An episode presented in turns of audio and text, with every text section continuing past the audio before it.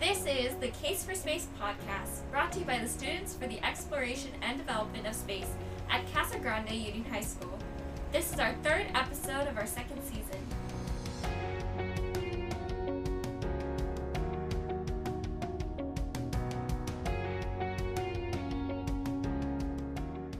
Our topic today has everything to do with the nieces, nephews, brothers, and sisters you call family, and how that can be made into a reality for space. Hello, my name is Merlin D'Souza. I am a senior at Casa Grande Union High School, a proud student of the STEM Biotechnology program and SEDS president for a chapter.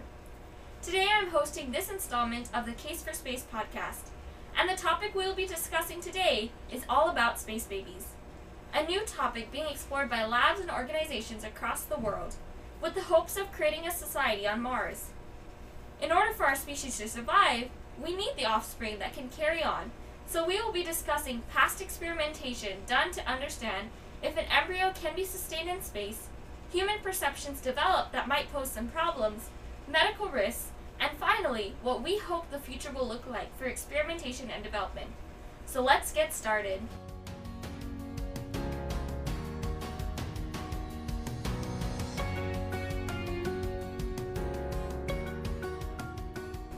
So my first guest is Renella Lotto. My name is Reynella Lotto. I'm also a senior in the biotechnology pathway here at Casa Grande Union High School. I'm also involved in HOSA, which stands for Health Occupation Students of America, which helps high school students go to the medical career. So next up we have our guest, Alora Linehan. My name is Laura Lenahan. I'm a junior enrolled in the STEM biotechnology program here at Casa Grande Union High School, and I participate in CAVIT um, as a future medical professional in training, and that's where I'm going. So thank you so much guys for being on this podcast today. So one of the things that I wanted to start with as a discussion with space babies is with all the past experimentation done in order to explore this topic, what kind of stood out to you guys? I mean, like, in all efforts to colonize other planets, because space is kind of left in the air, we don't really know much about it, and it's left to international jurisdiction. Um, it's always like we need to reproduce and have a separate species there, and it'll all be different because something as simple as melanin, which protects our skin from ultraviolet rays, it could be um, differed in space because we need to adapt to that. So my interest came from learning how babies or the reproductive cycle would be um, implemented in space and how we could, I don't know, kind of learn about it or go through the processes because it's still very unknown. And if we want to make efforts and steps into reproducing in space, then our first step is learning how to do it. Yeah, and I feel like that's an important point to make because if we want to have a society on Mars, if we want to colonize, then we need to be able to reproduce and have our species continuing. So it really is an important and vital part, along with all the technologies to get there. So I definitely agree. What about you, Riddell? So, it has been done before that other species can successfully reproduce up in space it, with the limited force of gravity. Um, Japan has done the Medaka fish, and they've successfully reproduced up there. Russia has done salamanders, but we have yet to be successful with mammals. So that actually brings me up to my next point about rat embryos. So I know that they took the sperm of rats and they froze it and sent it up to the ISS space station. That's what ISS stands for. Oh my god. International Space Station. Space, Space Station. okay. So I know that there was an experiment done with rats, and that they had taken sperm from rats and they'd frozen it and sent it up to the ISS, and took it back to Earth and fertilized another female, a surrogate mother, um, and they were very successful with the rats that they formed. What did you guys think about that experiment? Well, they used IVF, which can some of the side effects of that process is increasing the chances of cancer. Well, in Mars, there's also a high chance of getting cancer because of the radiation. Um, using that, using IVF would also increase the amount of cancer that the baby has and potentially like just the people there. for the mom, the surrogate that's having IVF. So one of the biggest things that was found with these rats was that their canal wasn't being formed correctly, so they had inner ear problems.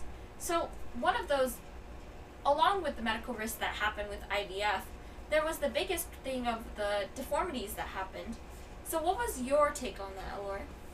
Well, I mean, also with the experimental rats, if I remember correctly, they developed a lot slower than the control rats, which is another issue. Um, IVF has a wider range of birth defects than would normally be in a regular pregnancy. Um, so that's something we have to tackle as well. I don't think it's necessarily feasible for us to have a perfect human in space right now because, of course, there's going to be de- birth defects, and IVF is a viable option, but it's also not perfect, and we need to get around that. But it's our best option right now.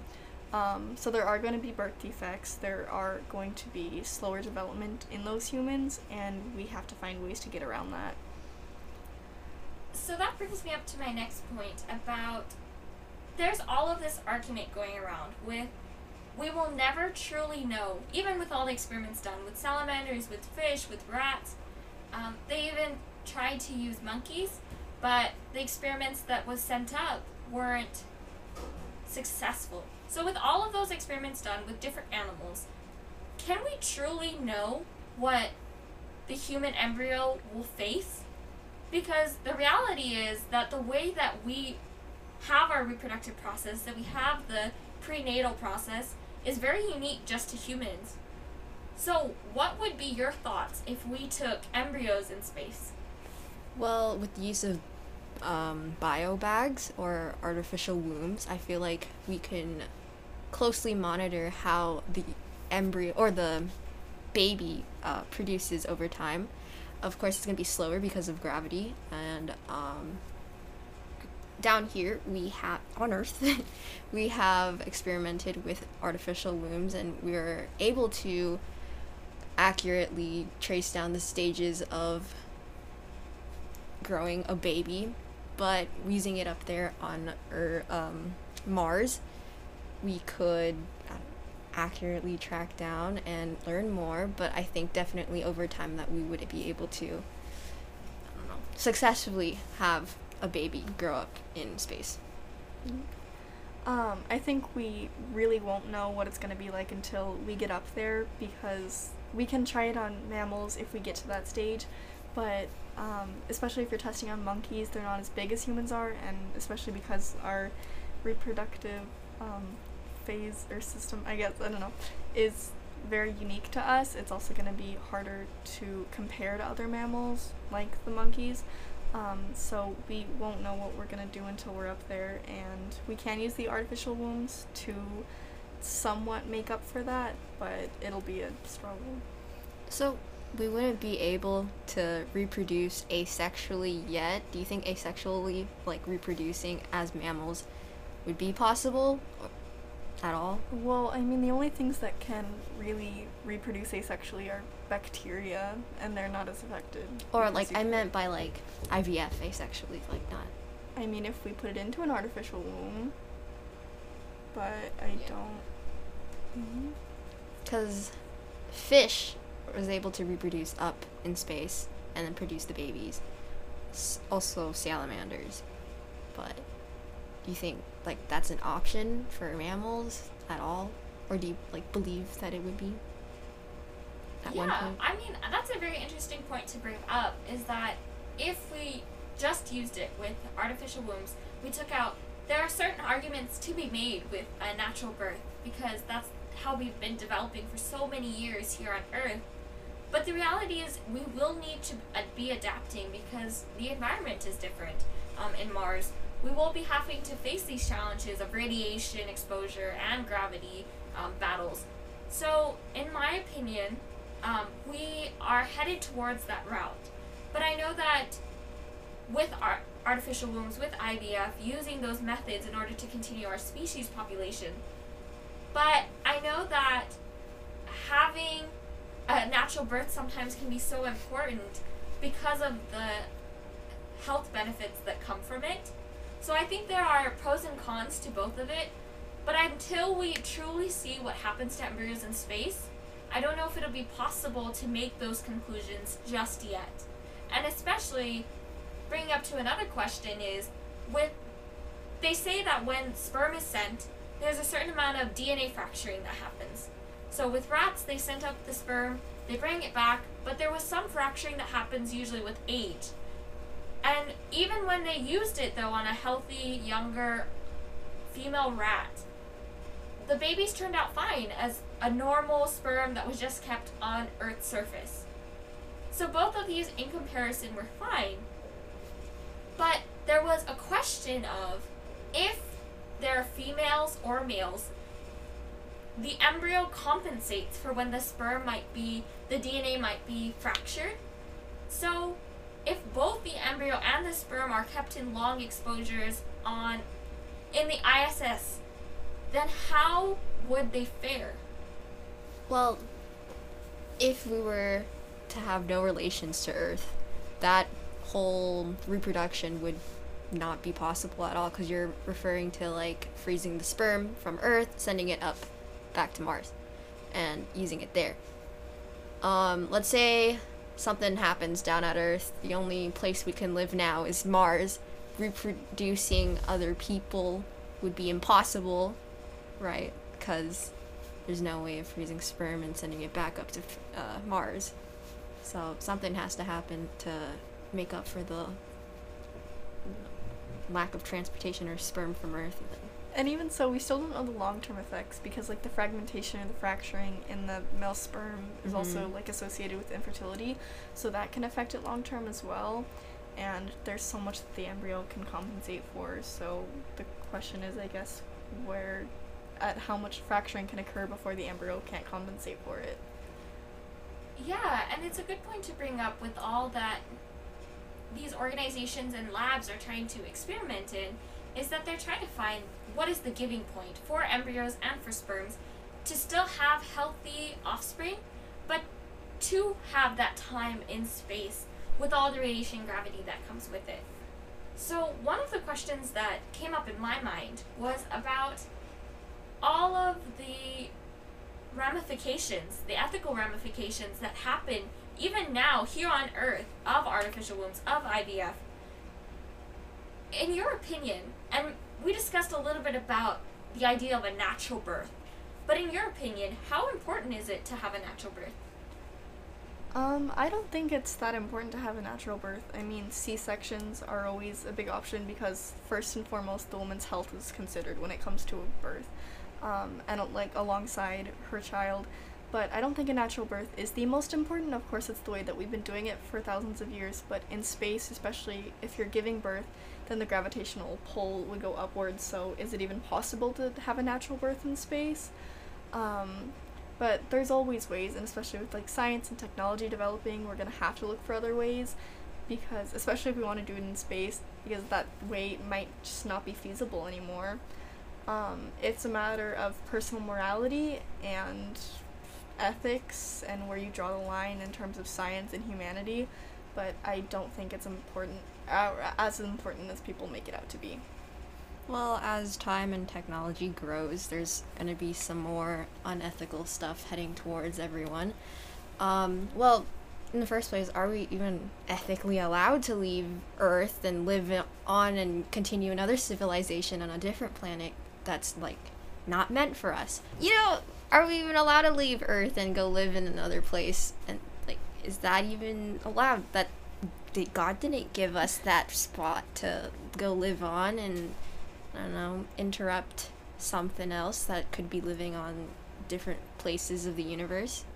Oh, and even so, because of all the changes and the altercations that are going to happen to the baby when they're exposed to these conditions that we aren't used to on Earth, what's the point in which we consider it a human or another species entirely? Yeah, you're already making a baby up in somewhere else.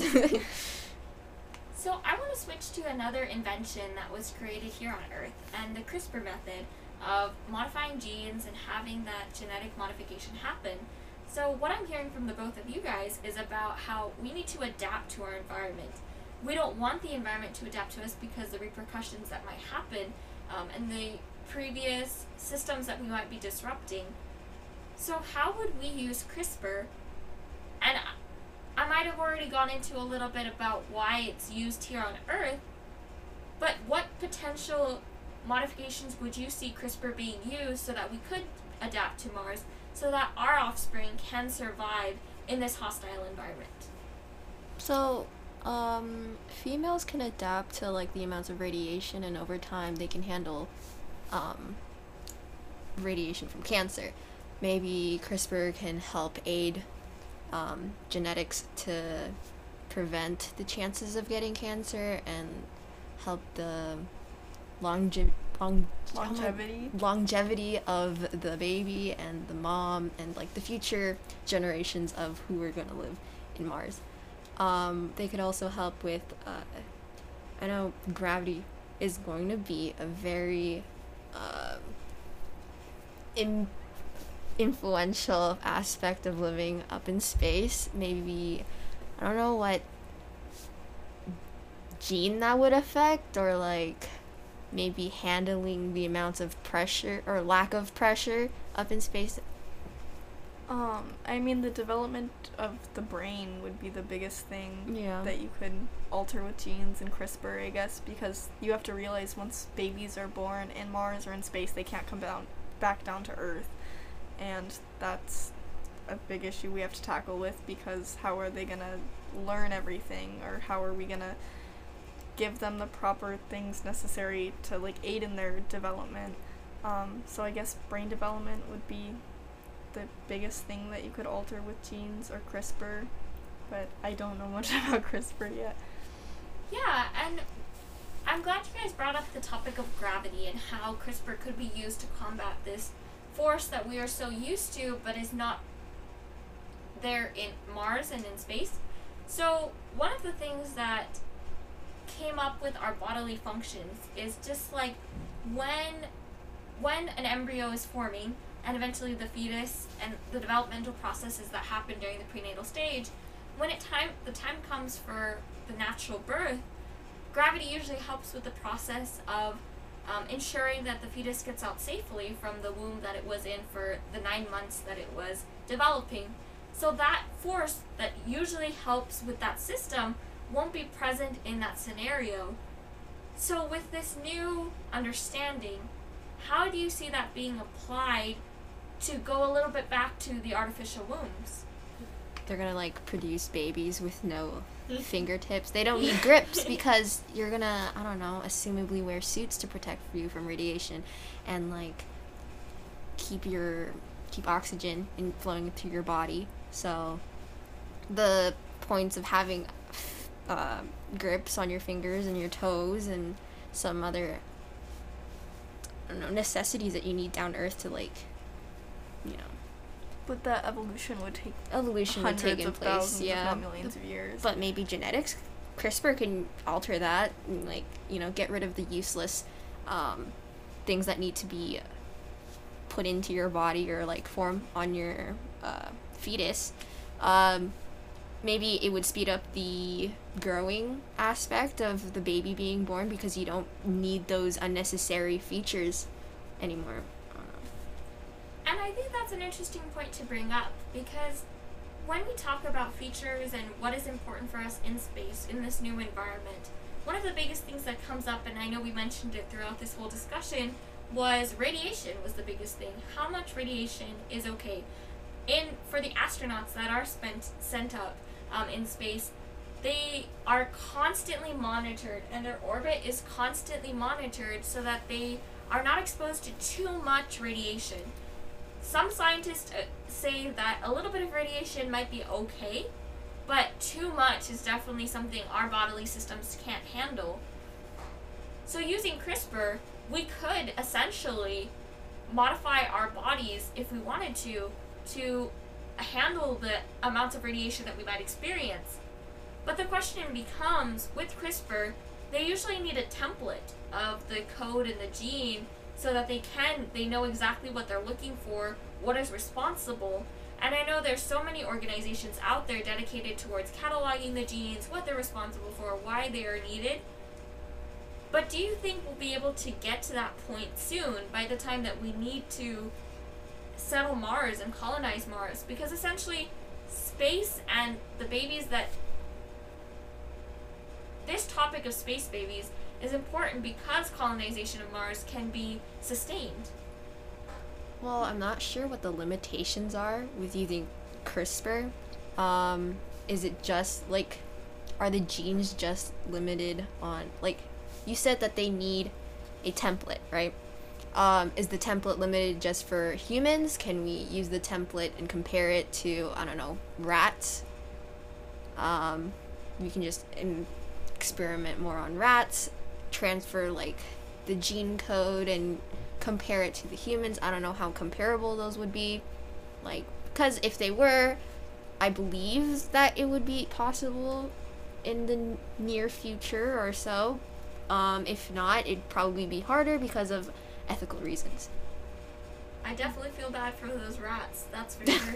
Especially with all the experiments that we continue to do for them. So, with all this information that we have now, with rats, salamanders, fish, everything that was sent up by different organizations, different places across the world, where do you think NASA and other organizations should go from here? Um, they should probably start testing on mammals first of all, or first and foremost, and then we'd have to create artificial wombs in space and monitor how the sperm reacts to the embryo in the conditions and how it could develop because you could also recreate these processes with a stem cell, but that's also highly controversial, but you could take that and monitor the development of an embryo and the sperm in space, but of course there's going to be birth defects. So it just combining them and seeing where it goes from there.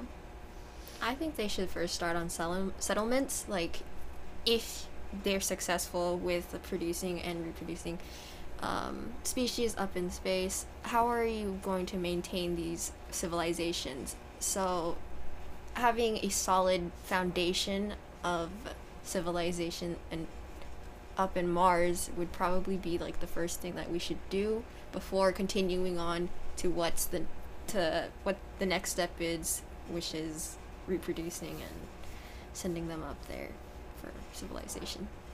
Yeah, and there's so many things that we need to establish now that we as a society are okay with having to sustain our population. Because if we're in d- disagreement, then it makes it that much harder for our society and the population that is sent to Mars to sustain that population. Exactly what you said.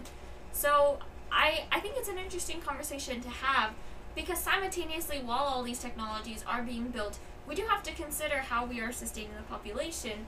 And it all comes back to where are we how far are we here on earth? Because what we've been able to develop in this ideal essentially ideal environment that we've been so used to for so long means that we have to work 10 times harder to make sure that it is useful there on Mars. Yeah, and I feel like if we have a sustainable um, place to live, it can also help the researchers with the I don't know the reproducing and stuff. It can help with what's limited up there and be like, oh, we need this and we we don't need that anymore because we got this up there instead. And, you know. Well, on Mars, we need to develop it agriculturally then, because Yeah, if we well- need sustenance for that. Yeah, or like maybe they have I don't know cancer, I don't know centers up there, and, and they'll be like, oh, we don't need to pay as much attention towards this because we have that. Yeah, and I and one of the major things that is happening right now with and we discussed how experimentation, where it's going, the biggest problem is some of the ethical ramifications still exist. So, using embryos, human embryos, for example, are not exactly accepted. Um, and that there's an argument that is made saying that uh, eventually we need to get to that point. So, why can't it be now? So, with all that experimentation, all this controversy that's going on, it is a long and hard process that we need to examine in order to find something that we are all in agreement with as a society that we would be okay with as we continue our space exploration into Mars. Well, I mean, most of most of those arguments are made with like religious jurisdiction, so we need to separate church and state and decide how much we want to combine with technology and state, because do we want our government to be based on science and technology and how would that be applied there? But we need to decide as a society the limits of both of those. Yeah, and with respect to religion and science, they might seem diametrically opposed, but they can, of course, coexist. So I think it's really important that we find that middle ground that we are all okay with, that everybody in our society agrees upon, so we, we can continue this next step. Because the fact of the matter is, with our goal of colonizing Mars, with our goal of reaching that point as a civilization, we need to be taking those interment- instrumental steps now in having that happen. Back to the um, freezing sperms go from Earth, sending it up to uh, Mars. Um, well, you're not completely limited on sperms if you were to have a civilization up on Mars. It just said that you're gonna have um, less. You're gonna have a less amount of sperms that is being produced up in space because of I don't know gravity.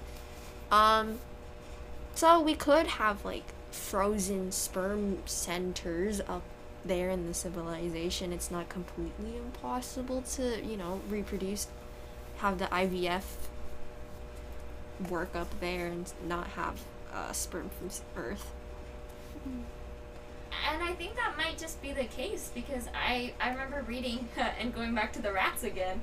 Um, it's about with that they sent a female and a male rat to space, um, and they came back and there was there was signs of procreation, but there was no signs of a viable embryo. So all of those factors s- signify, and what we know about sperm counts and about the embryo, we it's probably not possible to have it at this very moment. If we get to that point eventually, then of course that's maybe where we want to head. But it's probably not viable right now to have that natural method up in space. It's only through IVF and artificial wombs that it might be possible. So it is definitely something that we need to explore further. So one of the things that I wanted to bring up was cloning. So I know that you guys know a lot about cloning in biotech, but I wanted to get your opinion if cloning could be something that is a viable option as well. Well, if we're successful in producing a offspring that can live sustainably up on Mars and has uh, a long life up there, maybe we'd want to create a clone of them because it lasts longer. It's gonna, I don't know, survive and with less health defects, and I don't know, it's just gonna be better for the civilization to grow off of that clone. Well, yeah, But- cloning is also highly controversial Yeah. Because people aren't able to differentiate. Like, just because something is a clone of you doesn't mean that it thinks the same as you, so it's still an independent being, it just has all of your functions. Mm-hmm. But in order to have a successful clone, we also need to make sure that the original copy of the person is going to be successful and isn't going to die within the next few years of cancer. Because if we do have high risks of cancer up there and the individual that we're going to clone has cancer, how do we know that won't be passed down? And that could also affect the cloning process as well. And clones are an interesting topic because we have to remember that we are only in our early stages of cloning. Um, with Dolly the sheep, in the end, the researcher with Dolly the sheep, when she passed away, said that it was a normal disease that they that sheep have. It's a normal defect that's viable and always present. So it, it wasn't due to the cloning, but it does make you wonder, you know, where are we in this stage? How close are we to having that happen with human beings? Because of course there's other mammals that have done it. There's ho- horses and monkeys, but we haven't gotten to that point of humans. And with our complex systems and biological processes, if we can't master it here on Earth, it makes me wonder: can we master it on Mars? We're And- getting there, I guess. It'll take a few more Yeah. years. But like cloning shouldn't continue forever if we were to resort to that cuz then it'd get to the point of, you know, incest and then, then that would make more defects because you have the similar genes. Yeah, and it's a good point to bring up because we know the idea of um, Darwinism, and not to get too into that because we know as a society that we want everyone to succeed, regardless of every other obstacle that might be faced. But the idea with Darwinism is survival of the fittest, that there are certain genetic traits that are ideal, and those people go on to procreate and have offspring that have those same traits. So it might be beneficial for us to also maybe do experimentations into what genetic traits are going to be the best suited for the environment.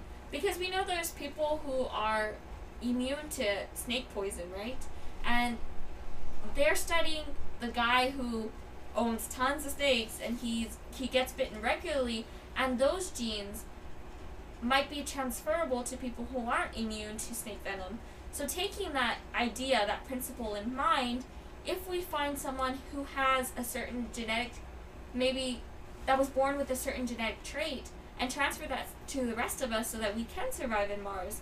Those are also something that that's why genetic diversity is so important.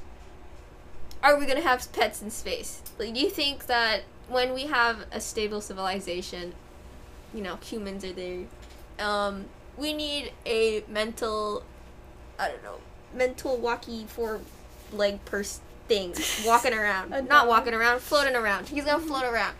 Do you want? Do you think that that's possible? Do you think that's like a priority that we can have? I don't know if I would say it's a priority just because we haven't even mastered the idea of using space babies. Well, But, like um, let's say they did. It, okay, so theoretically, if space babies was something we accomplished, we have a successful um, system of developing and having the formation for babies, Mm-hmm. then I would definitely say so because there's this whole argument where astronauts should be given plants, and they are given plants because it's something to remind them of Earth and to be cared for, and something that they it anchors them to something that they know. So dogs are man's best friend. That's the saying, as the saying goes. So I would definitely think so.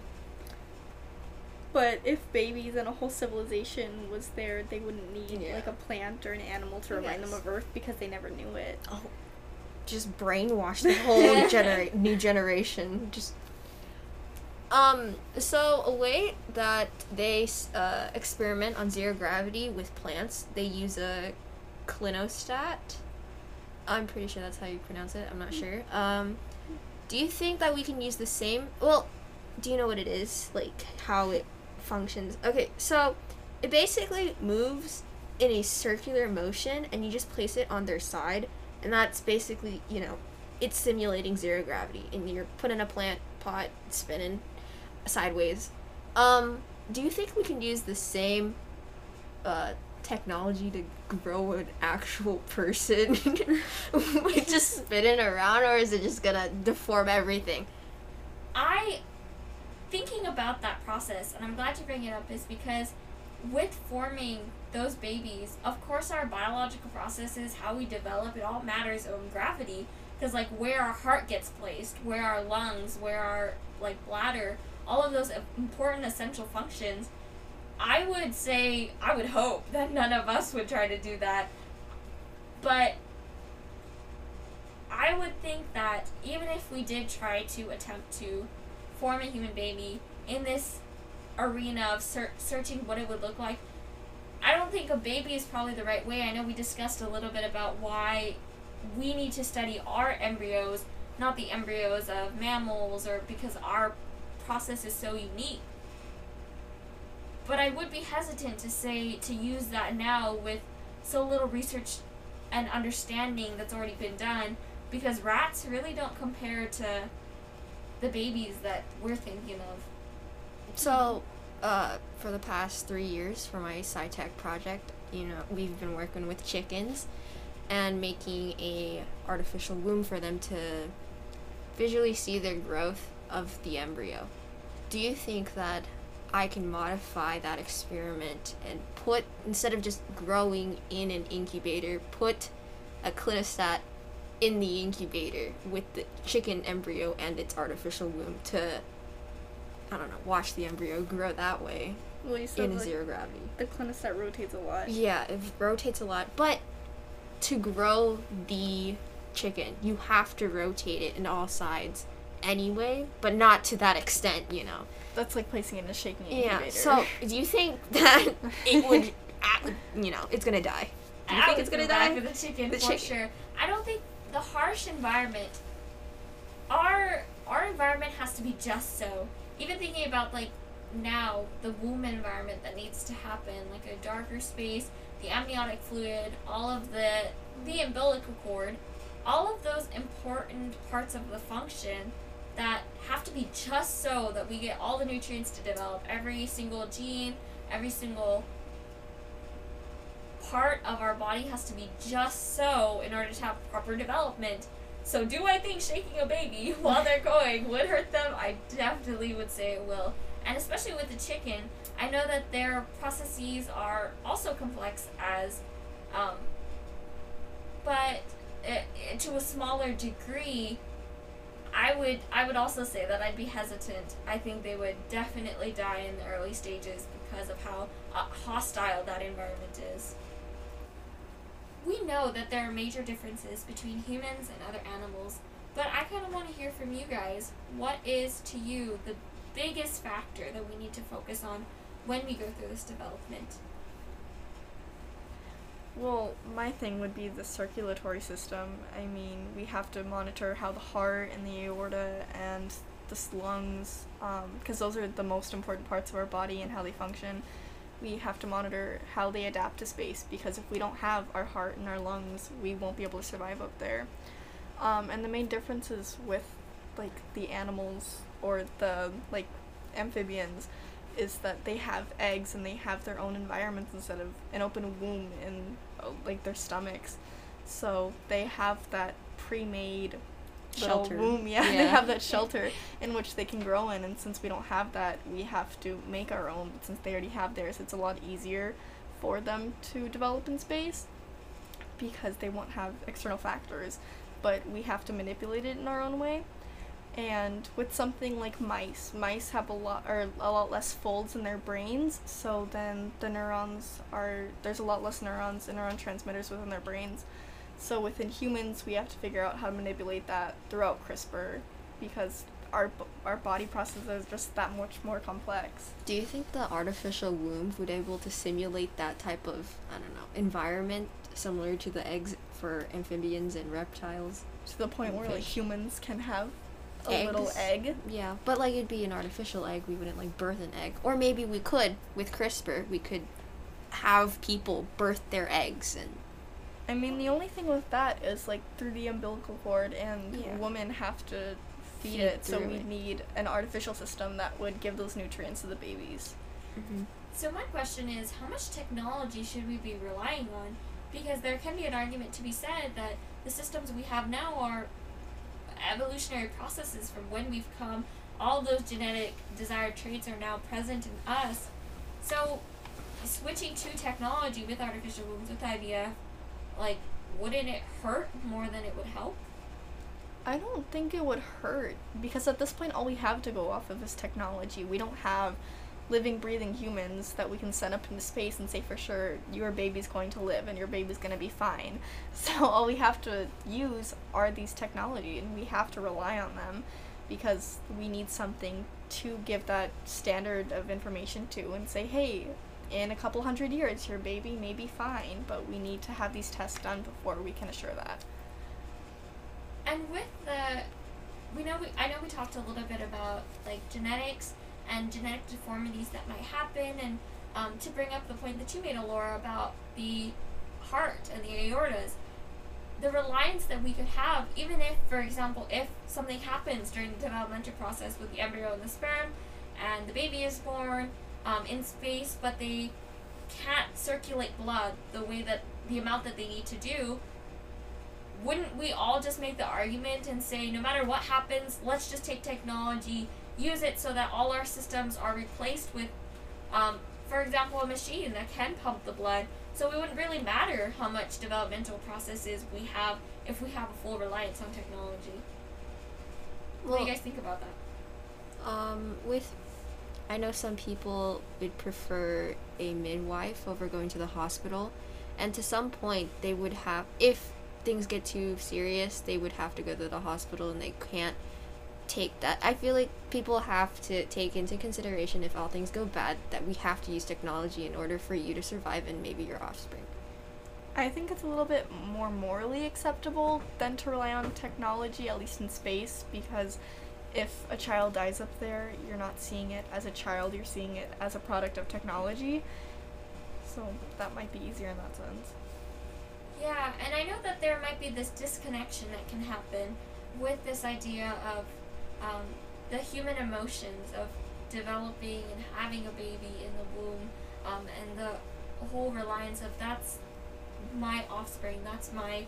Um, and so switching to technology might.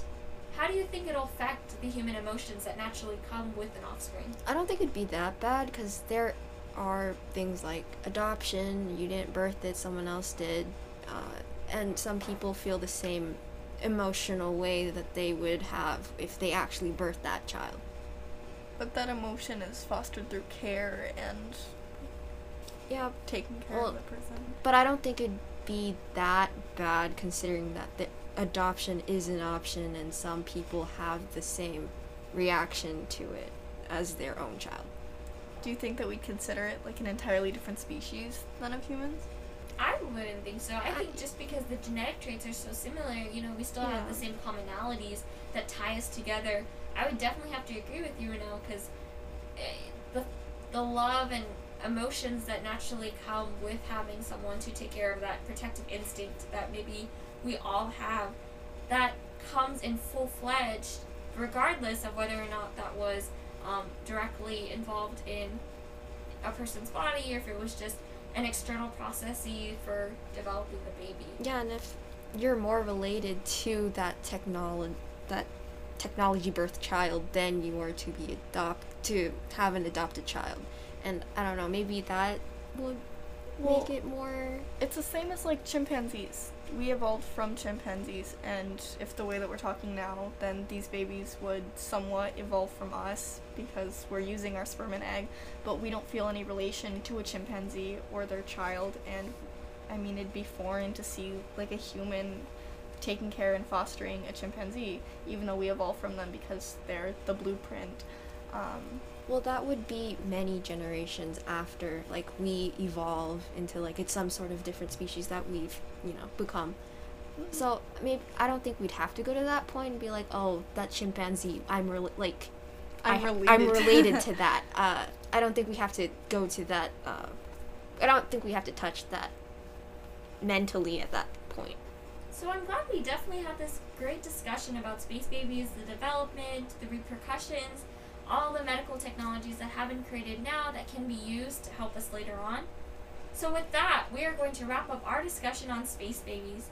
Thank you to all my guests, Renelle and Alora, for joining this important discussion of space babies. We are excited to see where this research goes, and I know we will be sure to tune in to any new findings made. Thank you to all listening at home. I hope you enjoyed our installment of What Are Space Babies? What have we done to make it possible in space? And what are human perceptions about them? Special thanks to Garrick, who is doing the recording, and Mr. Morris, who makes this podcast possible. Stay tuned for our special segment, This Week in Space.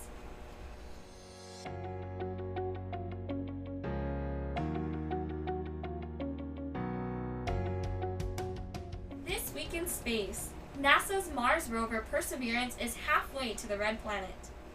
So, according to NASA, the Mars rover is halfway to its destination.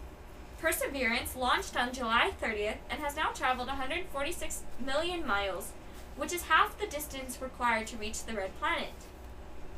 This rover will characterize the area's geology and climate, and it will definitely search for signs of dead life.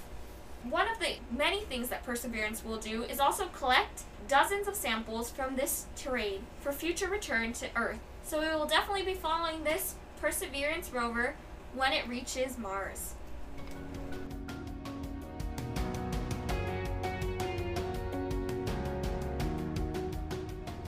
So, with all we discussed about the medical repercussions, about the medical technologies and experimentation being done, and where we hope to, this experimentation will go, and all of this insightful discussion that happened, I hope you all look up in a different way. Thank you again to my guest speakers, Renella and Alora, and to all of you listening at home. Don't forget to stay tuned to our next episode of The Case for Space.